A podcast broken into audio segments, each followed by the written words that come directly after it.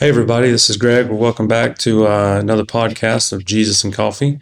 Um, got me and Brother Ken will be the ones treating you today to some, to some uh, Bible study here. And really, not really a Bible study, more or less kind of questions, answering a question. Um, uh, today, what we're going to dive into a little bit is um, miracles.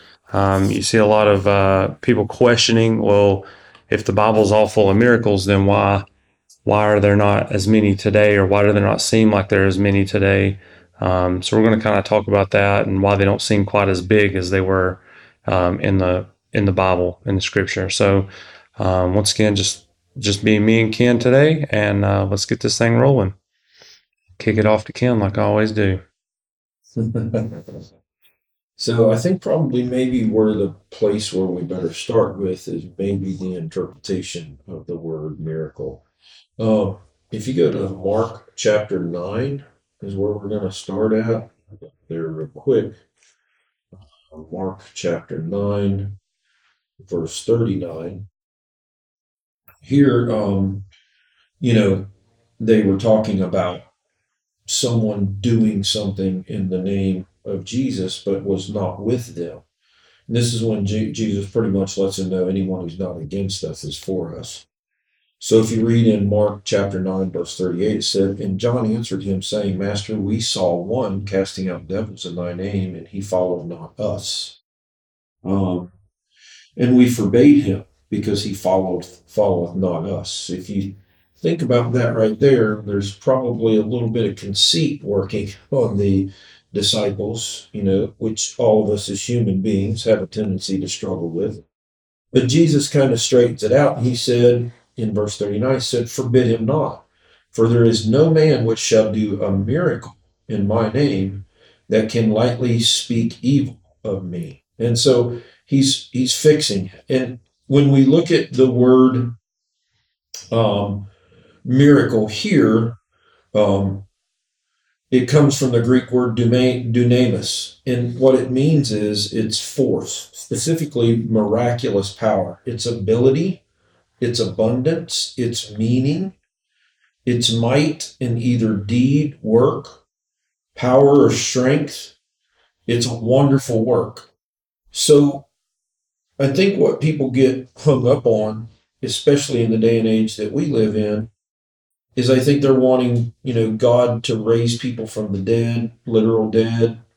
You know, they're wanting God to raise people up out of wheelchairs and he certainly does do those things. Um, but I think that the question is, why did he do it so much in the days of the apostles more so than he's doing it in this day?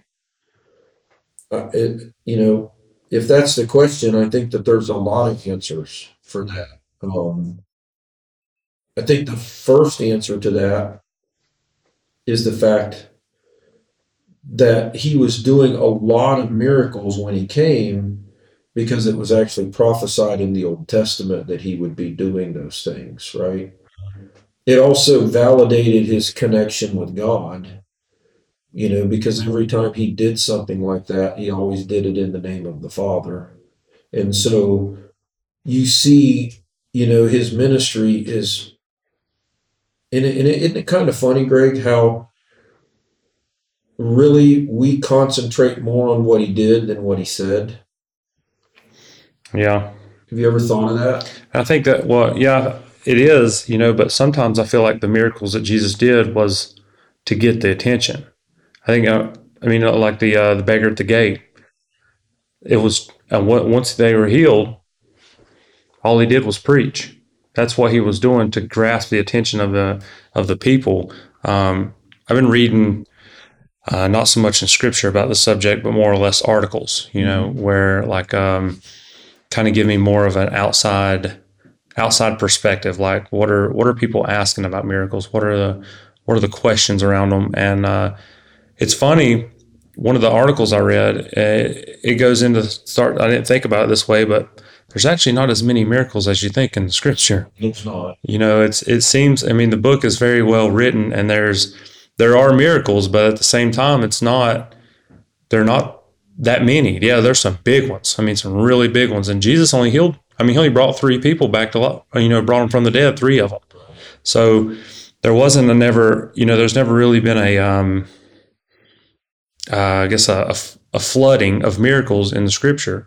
Um, a lot of what you're reading is even spread out throughout years. You know, Jesus, what was it? Jesus, uh, uh, his ministry was roughly about three years long. About three and a half years. So in that time of his ministry, all that stuff that he did that you read in each of the gospels was spread out over years. Although it seems like they're on top of each other, there's really not that much going on.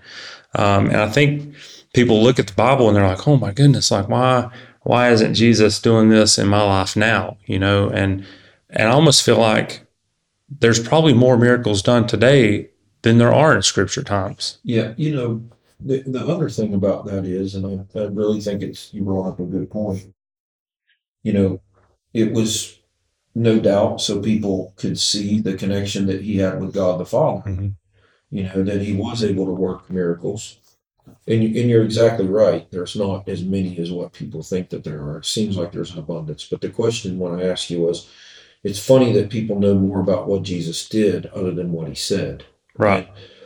I think the reason I asked that question is when he fed the five, the the two, you know, to me one of the greatest miracles is when he fed five thousand people with two fish and five loaves of bread. That's pretty phenomenal. To me, that's as that's as big as raising somebody from the dead, as Mhm. far as I'm concerned. But you remember what the the second part of that, the same kind of miracle took place. There was four thousand that time, and Jesus pretty much said, you know, the only reason that you came to me was because, you know, you, you just wanted something to eat. Right. You go into scripture, you look a little bit more. Jesus says, you know, if your eye offend you, offend you, cut it, pluck it out. If your hand offend you, cut it off. Because it's better enter into the kingdom of God, you know, blind or Mhm. halt or maimed, you know, than to not enter At all. And so he's not he's not placing a lot of validation of who he was on what he did as much as what he said, right? Uh-huh. And I think a lot of people, especially in this day and age, you know, you have these faith healers. Oh yeah. A lot of them have been, you know, all have been exposed as counterfeits, hmm um, which really is very detrimental to the work of God. Right. Um, you look at Jim Jones and, and the Guyana tragedy when he took over 600 people there down there and they killed themselves. I mean, there's so many examples of that. There's a place down in Lakeland, Florida, where a guy was doing the exact same thing. You know, people were being paid. You know, so it's funny that humans are more apt to pay attention to what people are doing instead of what they're saying. Right? Mhm. And and I, I really feel like that's been a detriment to the work of God. Is God still doing miracles? Yeah, I've seen them. I've Yeah. experienced them. I'm, and and I agree with you. I think God's doing more miracles in this day and age than He did in the morning time. It's just people don't see them as Mhm. miracles. They don't consider them as miracles. You know, Right. because it's not this. Um, Extravagant. yeah, this grandiose event that takes place that that solidifies him as the Messiah.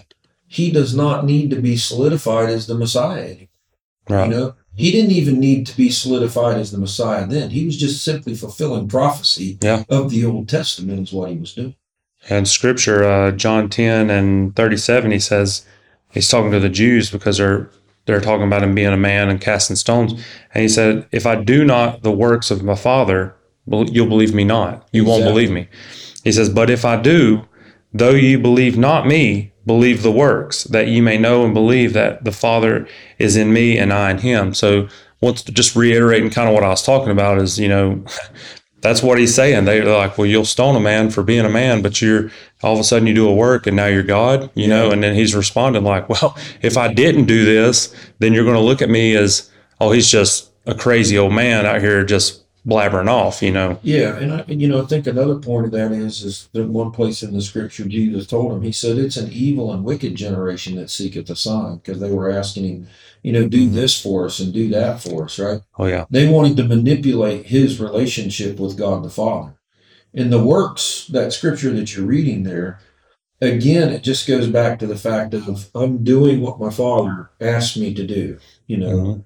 And so, when you, for us today, I do feel like that God would be doing more for us if we weren't dealing with the thing that we deal with in this dispensation age that we're in right now. Mhm.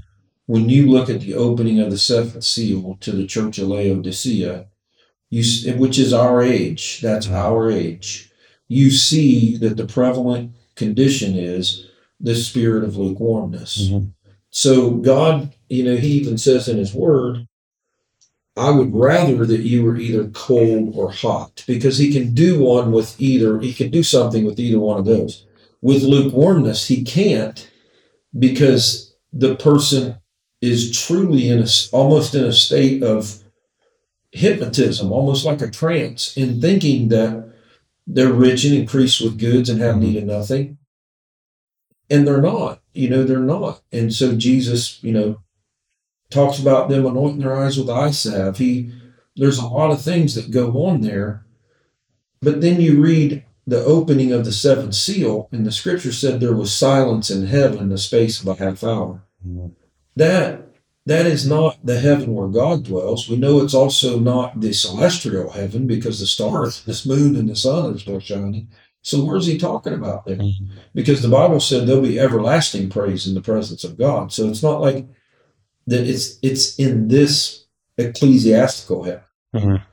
Because the experience for a lot of people who call themselves Christian is lukewarm. Yeah. And I honestly believe that God goes, I can't do anything with lukewarmness. I can help you if you're cold. I can do a lot for you if you're hot. But I can't do anything with lukewarmness. And I I think that silence in heaven is just the fact that he's not doing as much as what people would like to see him do. Yeah. I feel like too that if I mean if if Jesus were here, or if Jesus, you know, was doing these these um, magnificent magnificent, you know, healings and miracles now, it would just be like back then. The reason he didn't do it then was because they would have become numb to it, just as we would today. We'd be wanting the next best thing, constantly the next best thing. You know, that's why he didn't heal everybody. That's why he didn't bring everybody back to death, and that's exactly why he doesn't do that now because with with the world that we live in now, in my opinion, is that you know we have so much that numbs us, takes that sensitivity away. Yeah. Um, that if if every time I ask God for something, He answered, then I would expect that answer. Yeah. What would be the point of continual prayer? What would be the point of fasting? What would be the point of reaching out to my brothers and sisters and be like, I need you to pray with me? I wouldn't need you to intercede for me because I can intercede for myself.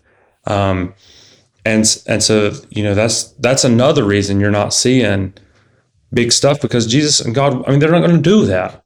Yeah, I wonder how much you know the the the storyline of entitlement plays into um, people today and feeling entitled. Yep. I, you know, I'll, I'll just tell you th- these health, wealth, and prosperity preachers. That's an entitlement. Oh, yeah. that's that's, and it's no wonder you know that you know people feel like that that particular message is good and because they don't realize you know that that's that's all being orchestrated by man. You know the bible doesn't teach us health wealth and prosperity. It teaches us suffering. Teach us the opposite. it's, it teaches the, the exact opposite. And so i think modern christianity today sees miracles as health wealth and prosperity. Um, but I, I don't see that. I don't see that you know i'm not entitled because i'm god's son. Right. You know, not in the sense of being entitled. There's benefits because the Mhm. scripture said he daily loads us with his benefits. But, you know, as far as is going to God and, and feeling like God owes me something, you know, and I, there's people out there who come across that way, like God owes them. God owes us nothing. He Oh, yeah. gave his only begotten son, and his son did exactly what he's supposed to do. And that gave us the right to be able to be called his brother and give us benefits by I love my daughters. I love them whenever it's growing up, but I didn't give them everything they I didn't give them everything they asked. You know, that's not good parenting. and God's not going to do that for us either. There's times that He gets glory out of suffering. hmm If you look at the pool of Bethesda, there were five concrete porches there. Mhm. They were full of impotent folk, which means people lame, halt, diseased. There was one, only one received healing that day. Right. And you you wonder, you know, why didn't God allow Jesus just to go around and touch everybody? Wouldn't that be a greater miracle? I wonder if it was just the one who was willing to listen to him. Because remember what he did? He said, Take up your bed and walk. Yeah. And he did, and it was the Sabbath. I wonder if the rest of them would have did that because they knew that it was against the, the law for them to carry their bed on the Sabbath. So I think miracles and even healings and things like that, it's not just about faith, it's about obedience. Yeah. You know, I'll give you a prime example. I was working with a guy, his his five year old daughter got cancer. She had it right up here on her head next to her temple Uh-huh.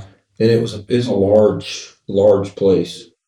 At first, you know, they didn't know whether it was a cyst, but they biopsied it, sent it off, and it was definitely cancer. Okay. So I remember him sharing that with me and being broken up, and, and I come home. And I remember getting up the next morning, getting ready to go to work. And it's not probably, definitely was the first time I experienced what's called the spirit of prayer. Mm-hmm. I got down to pray, and it's almost like God was kneeling beside me praying. It was just, you know, every time that happens to me, it's one of the greatest experiences you can ever have. But I was so burdened for that little girl and crying out to God. It's like God was there beside me saying, No, I'm going to heal her. So I went to work that morning. I didn't even punch in. I went straight to that boy and I said, Hey, can we come and have prayer for your daughter? Because God told me He's going to heal her. I mean, that's how positive I was. So me and a couple other brothers went. We had prayer for her. The knot didn't go away, um, but he took her to the doctor, and I was there. They, they did the surgery, and the doctor had told her, told him that you know there was a way that they could tell, you know, what type of cancer it was whenever they got it out. They took it out he comes out of the of the operating room and the guy's just full of tears. And he said the doctor stood there and said he don't know what happened that it was biopsied it was definitely cancer. But he said it's not cancer it's just a cyst. And i told him i said brother god healed your daughter. No the bump didn't get removed but god still did, did what he said he was going to do. So i remember the next sunday he come to church with his family. They all come down the altar we prayed with him I never seen him any after that. So, you know, what if, you know, God gave one of us the gift of healing and we walked through the hospitals and laid hands on people and people were getting up and walking and we were raising the dead? Would we really be any better off? I mean, what would we benefit Jesus at that point? Exactly. What would be so? I, I want to go back to saying, why are we paying so much attention to what he did instead of what he said? What he said is the real healing, it's the real miracle in what he said. yeah. what he gave us in his word through his spirit. And don't get me wrong, God still does miracles. I mean, absolutely 100% does miracles. Uh, You know, I feel like the, you know, just like you were saying uh, with miracles, I mean, I think the real miracle happened on Calvary absolutely. because you can't tell me that four measly little gospels are still saving almost 2,000 years later. And there's no miracle. And just, I mean, if you take the rest of the scripture away and we literally have just the four gospels, Yeah. they've done more work. The one verse, John 3.16, has brought more people to their knees than anything else in the entire scripture. You know, all the other miracles, you know, the the book of Acts, you know, the history book in the New, New Testament, it's it's great. All it's fantastic to watch all those people come to Christ, you know, become Christians and and the church grow and grow and grow and grow. But the biggest thing that they were preaching was the gospel. Right. They were turning around and talking about things that hadn't even been written yet, you know, and um, it's you know people focus so much on well, you know, for example, Brother Shane, Yeah. you had had the uh, pancreatic cancer, and we prayed and we prayed and we prayed. We, but I think the miracle is that that cancer kills in three months, maybe six months if you're super lucky. Yeah, But he lasted a year. absolutely. He had time with his family. He had time to do things he wanted to do. He had time to be with his kids, you know, and that I think that's the miracle in that. Unfortunately, I mean, you know, we lost Brother Shane, but good night. The dude's testimony. I mean, we had a choir not what, two, three months before he passed, We did. and he was still singing Yeah, as best as he could get up there and do it. And that's the miracle it is. that he made it past, he beat the odds. Jesus brought him past the odds to show that, hey, listen, here's your testimony. You know, it's it's funny. I'm not trying to correct you. I would use the exact same language. I would say, you know, we lost him, but when we really put thought behind that, we really didn't lose him. We gained him. hmm You know, because we're working towards getting to where he is, Yeah. which is really the miracle of life. I mean, out of all of it, right? You know, I want to share another incident. There was a girl who was coming to church. She had two twins, and one of the youngest twin got got E. coli, and she was down at Baptist Baptist Children's Hospital. And I got my wife and I got so burdened. We drove down there that night after I got off of work, and her hemoglobin had fell so low that they were going to have to give her a blood transfusion. Mhm. They had checked it many times, many times. And brother, you know, right before they got ready to take her in there, the doctor said, "Let's just check her hemoglobin one more." I mean, it was extremely low. He said, "Let's just check her hemoglobin one more time before we go in there because the blood trans she was two and a half, three, pretty serious Oh, yeah. deal to do a blood transfusion, right? Checked her hemoglobin. It. The doctor come out and said, "Hey, I want to, you know, I want to see whoever was with her." And he come out to me. He says, "I've never seen this." He said, "It's this is a miracle." That was his words, right? Here again, those folks aren't serving God. Yeah. You know, and uh, I have so many stories like that, Brother Greg, where, you know, you look at the 10 lepers. Here we are in God's word, right? And and he said, go show the priest. And they all take off. But one of them stops, you know, and he decides, I need to go back and worship him. And he goes, when he come back to worship him, that one leper who come back, he said, Where's where's the nine? He said, Where's the other nine? Weren't there ten? And, he, and and the one leper, you know, he's like, I don't know where they're at. I don't care where they're at. Yeah. I, I came back to worship you. And Jesus' words in that passage of scripture said, Thy faith hath made thee whole. Wasn't he whole before he was healed? I mean, wasn't he whole before he came back to Jesus? I mean, the leprosy was gone. What was missing? What was the whole part? The inner part. It Yeah. was the inner man that was healed when he come back to worship Jesus. Because look, you know, God may provide the gift of healing for one of us. You might lay hands on somebody, you know, you might have been able to lay hands on Sister Connie or, or Brother Shane, and the and the cancer go away. They're still gonna die. Yeah. You know, we're not going to keep anybody here forever. The longing for us is is to keep them here forever. So let's look at the real miracles that take place. The miracle of salvation, right? hmm The miracle of you know being able to defeat the habits of life through Christ. You know, the miracle of being able to forgive. Do you know I believe forgiveness can truly be a miracle. Can you imagine? You know, I read a story. A lady was raped. A guy gave her AIDS. She was dying, man. She two kids, husband. And she actually requested to see that man and told him that she forgave him. That's a miracle, Greg. That within itself is truly a miracle. We just, you know, Yeah, I'd read a story similar to that in um, in Africa. The um, the guy the guy was robbed and beat him. I mean, his heart stopped. You know, he came back to life. They brought him back, whatever. And in the hospital, the, they call him constable. You know, they came in and was like, "Well, we, we know who it is. We need to go charge him." The church was wanting to charge him. That he was he was actually at a church service and stepping outside, and that's when it happened.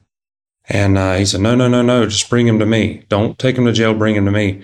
And forgave him yeah, for everything he had done. I mean, this happened minutes, you know, hour before this all went down. And the the gift, you know, because I think he, you know, if if he would have died, you know, or healed, any, any kind of healing would not have been to save that other man's soul, but the fact that that dude wanted to forgive him Right.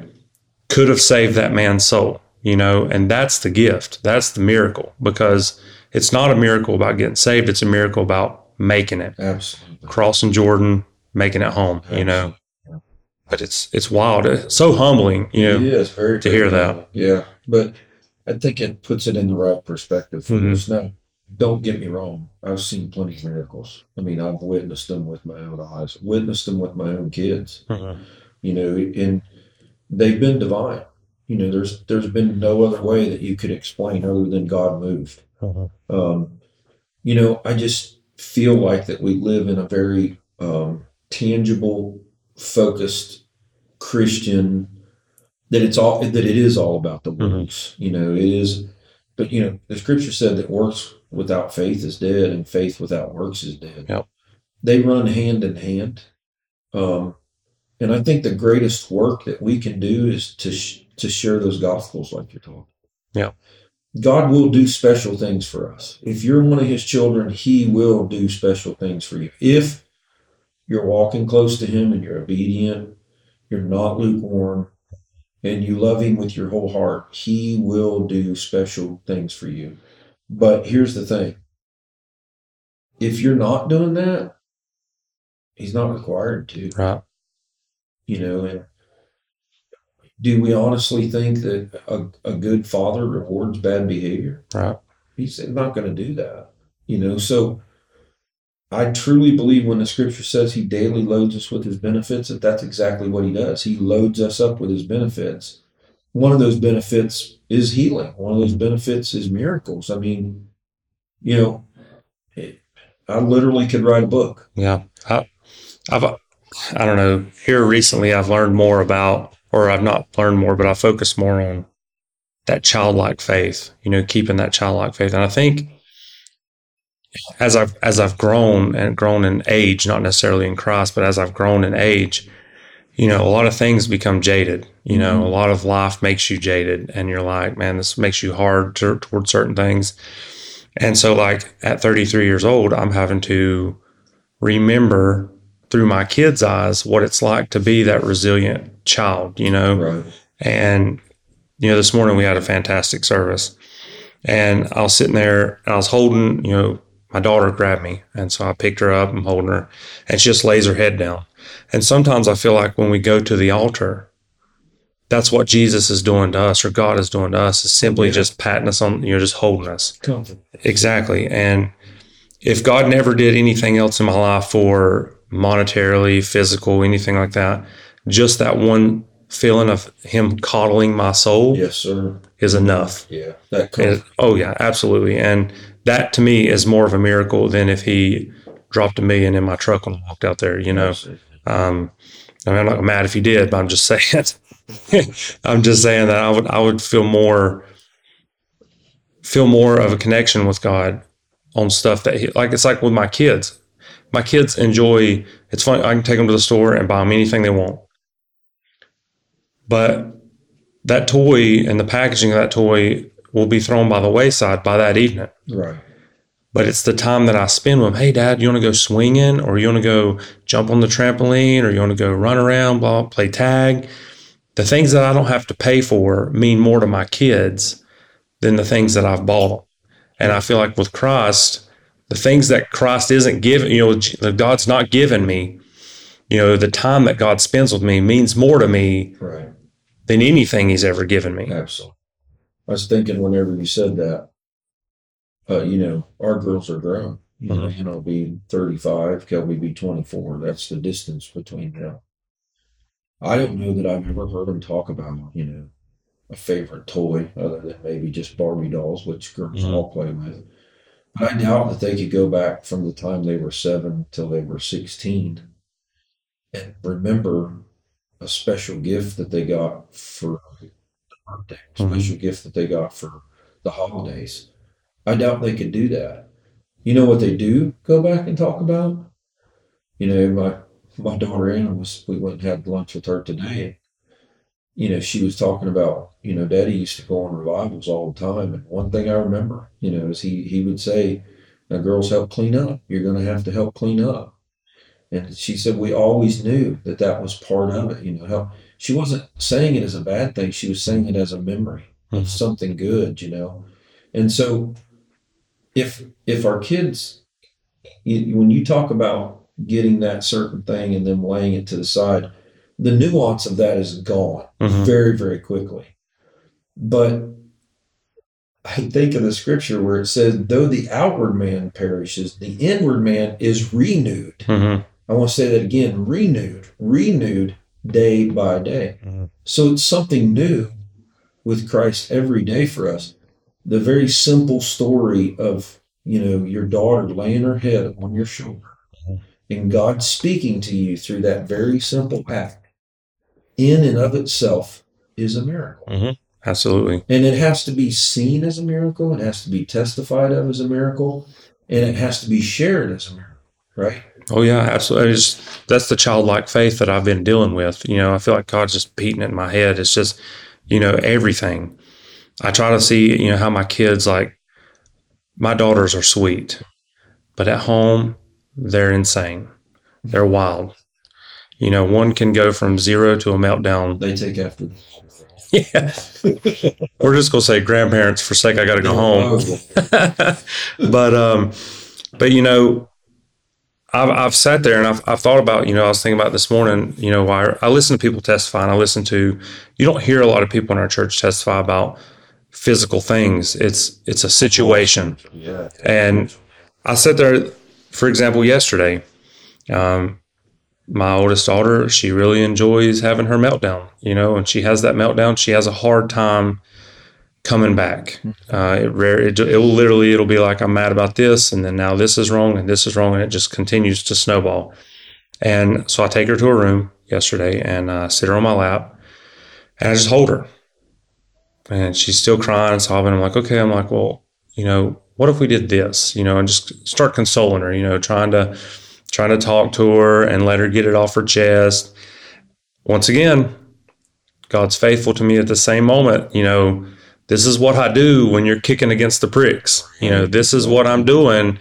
You know, it's not me. He don't cast me aside. He don't send me to my room with a good old butt whooping and say, "Here you go." No, he he sits there, sits me on his lap, and he tries to let me console and work itself back out. You know, and I'm just like, that's a miracle to me that God would show me that instead of me just living my life. I could, I mean, to the non-saved, that would just be them trying to love on their child. Right. But the fact that God uses that same situation to show me this is the childlike faith that I'm beating into your brain day in and day out is that you I do this stuff for you. This is what the fathership is for me to you, you know, and and it's just it's awesome to be able to have those moments where I can look back and say, you know, this is what God does for me. This is how he treats me.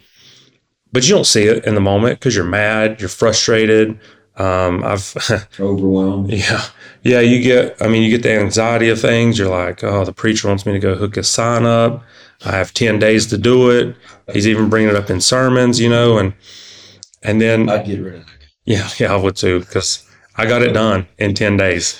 Um, but you know, and but that just you know, not that that's adding pressure to me, but I, you know, I got nine million other things to do, and you're like, oh my goodness. But when you complain in your head about all the stuff you have to do, God's just sitting here, okay, you know, I'm giving you stuff to do. You know, every opportunity I have is a chance to, you know, throw that extra thank the Lord in there or uh, see you later, brother, you know, um, just different things like that. And I just, I really appreciate God for those small miracles Yeah. more than, okay, I've got a work van, but I'm going to have to work to pay that work van off. Thank the God, thank the Lord that He's given me those opportunities to pay the thing off, you know? So I do appreciate those miracles more so than the physical and the monetary things He does give. I was sitting and I was thinking about when we talked about people being raised from the dead.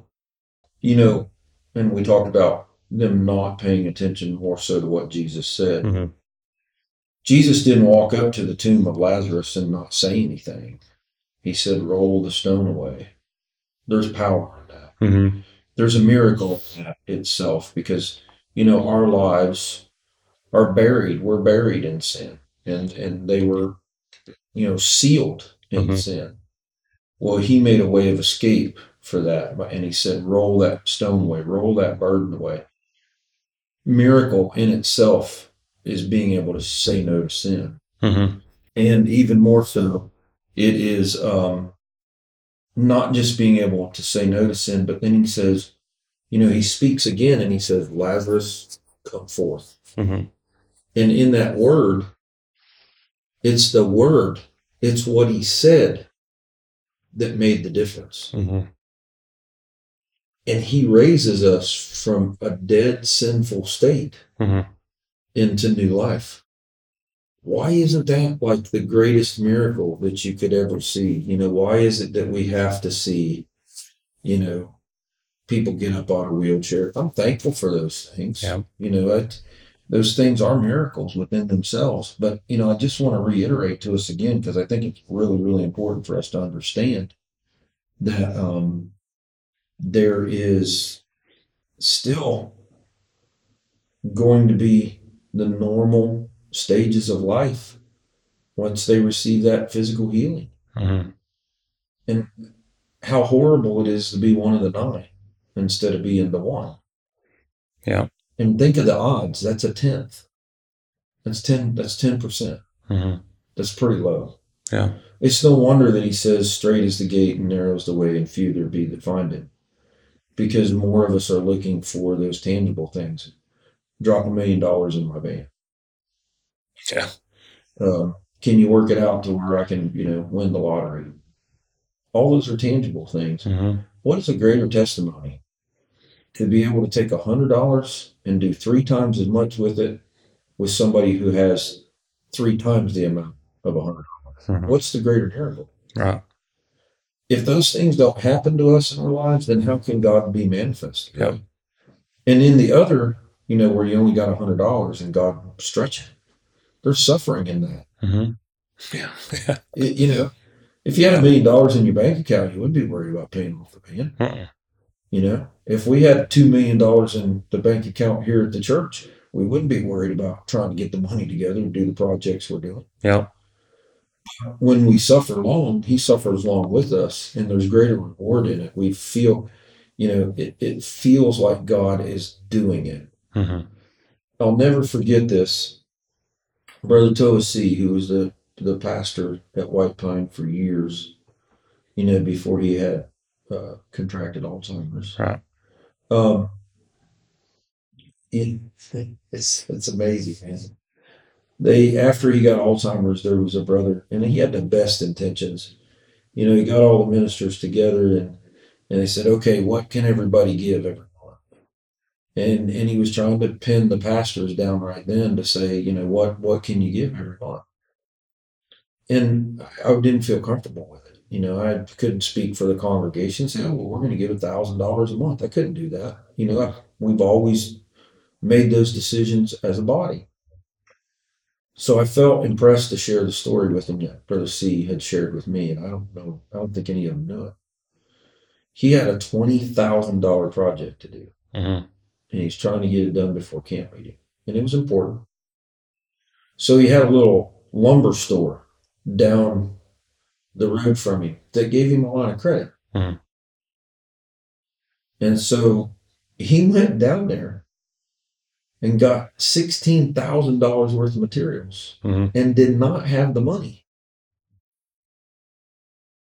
And he said to me, he said, God told me to go get it by faith that he was going to supply. Mm-hmm. So he goes and gets it. He has to pay the bill every month. Two weeks later, less than two weeks later, he got a check in the mail for twenty thousand dollars. Goodness. Is that a miracle? Oh yeah. I mean, to me, it's a miracle. Oh yeah. You know, is it somebody being raised from the dead? No, Right. But I think the times that I've prayed when doing something for God's work and it not rain is a miracle. Yeah. I think at times whenever God has spoke to me and said, "This is what I want you to do," and I go do that, and He blesses me for it, that's a miracle. Mm-hmm. I think every time I come in here and sit with people and get a child opportunity to worship with them, that's a miracle. Yep. I think every message that's ever brought forth under the anointing of the Spirit of God that helps people to grow in their experience with Christ is a miracle. Oh yeah. You know, I think a child is a miracle. Yeah. Just in within themselves, they're a miracle. We just don't look at the right things anymore. Yeah. We're so desensitized to so much, and, I mean, even the, even disciples who were with Jesus day in and day out grew desensitized to Jesus's miracles. I mean, it, you know, he would go on times where he would leave them without for a long time. They would ask, "Well, how are we going to pay for this? How are we going to feed these guys?" You know, don't worry about it. Yeah. You've seen me raise people from the dead. Exactly. Why are you worried about how these people are going to get fed? You You know, know, our faith is not going to be increased by God raising someone from the dead. it it'll bandage the immediate. our faith is increased by our constant, Oh, our yeah. constant worship, our constant prayer life, our constant sacrifice. That's what increases our faith. hmm And uh, you know, imagine whenever Jesus' ministry was over, that there was only 120 people. So Yeah. all that he did, hmm all that he did, brother Greg, 120 people. It doesn't even seem right. I mean, we know he fed 9,000. hmm Couldn't there at least been 1,500? Yeah. 120 people, less than a tenth. Yep. Probably around 1% maybe of the people, the lives that he touched and did things for, 120 people. But I'll guarantee you this that one leper was probably one of those people. Oh, absolutely. Yeah, absolutely. I mean, the woman, the Samaritan woman at the well, Yep. was probably one of those people. The 12 disciples, probably one of those people. And you're going to find that, you know, the man at the pool of Bethesda, mm-hmm. probably one of those people, right? Yeah. Those people that he did miracles for, but they took it spiritually, Yep. is what made a difference. And I still believe that one of the reasons why God is not, why we feel like God is not doing as much as He is, which He is. I appreciate your comment. He's doing just as much as He ever was, if not more. We're we're just recognizing it in Yep. different ways. But if you go back and you look at those people's lives and the spiritual message that they brought that changed the world hmm right? We we just think about the healing of the man of the pool of Bethesda, you know. But you read the after story. It was the words he said. yeah, You're whole. yeah, and and not only that, you know, he the the, the Sanhedrin, the, the priest challenged him. What are you doing carrying your bed on the Sabbath? He said he told me to carry my bed. He said, "Who is he?" He said, "I don't know his name. I don't want. I don't even know, you know his name. I'm going to do what he told me to do." Yeah.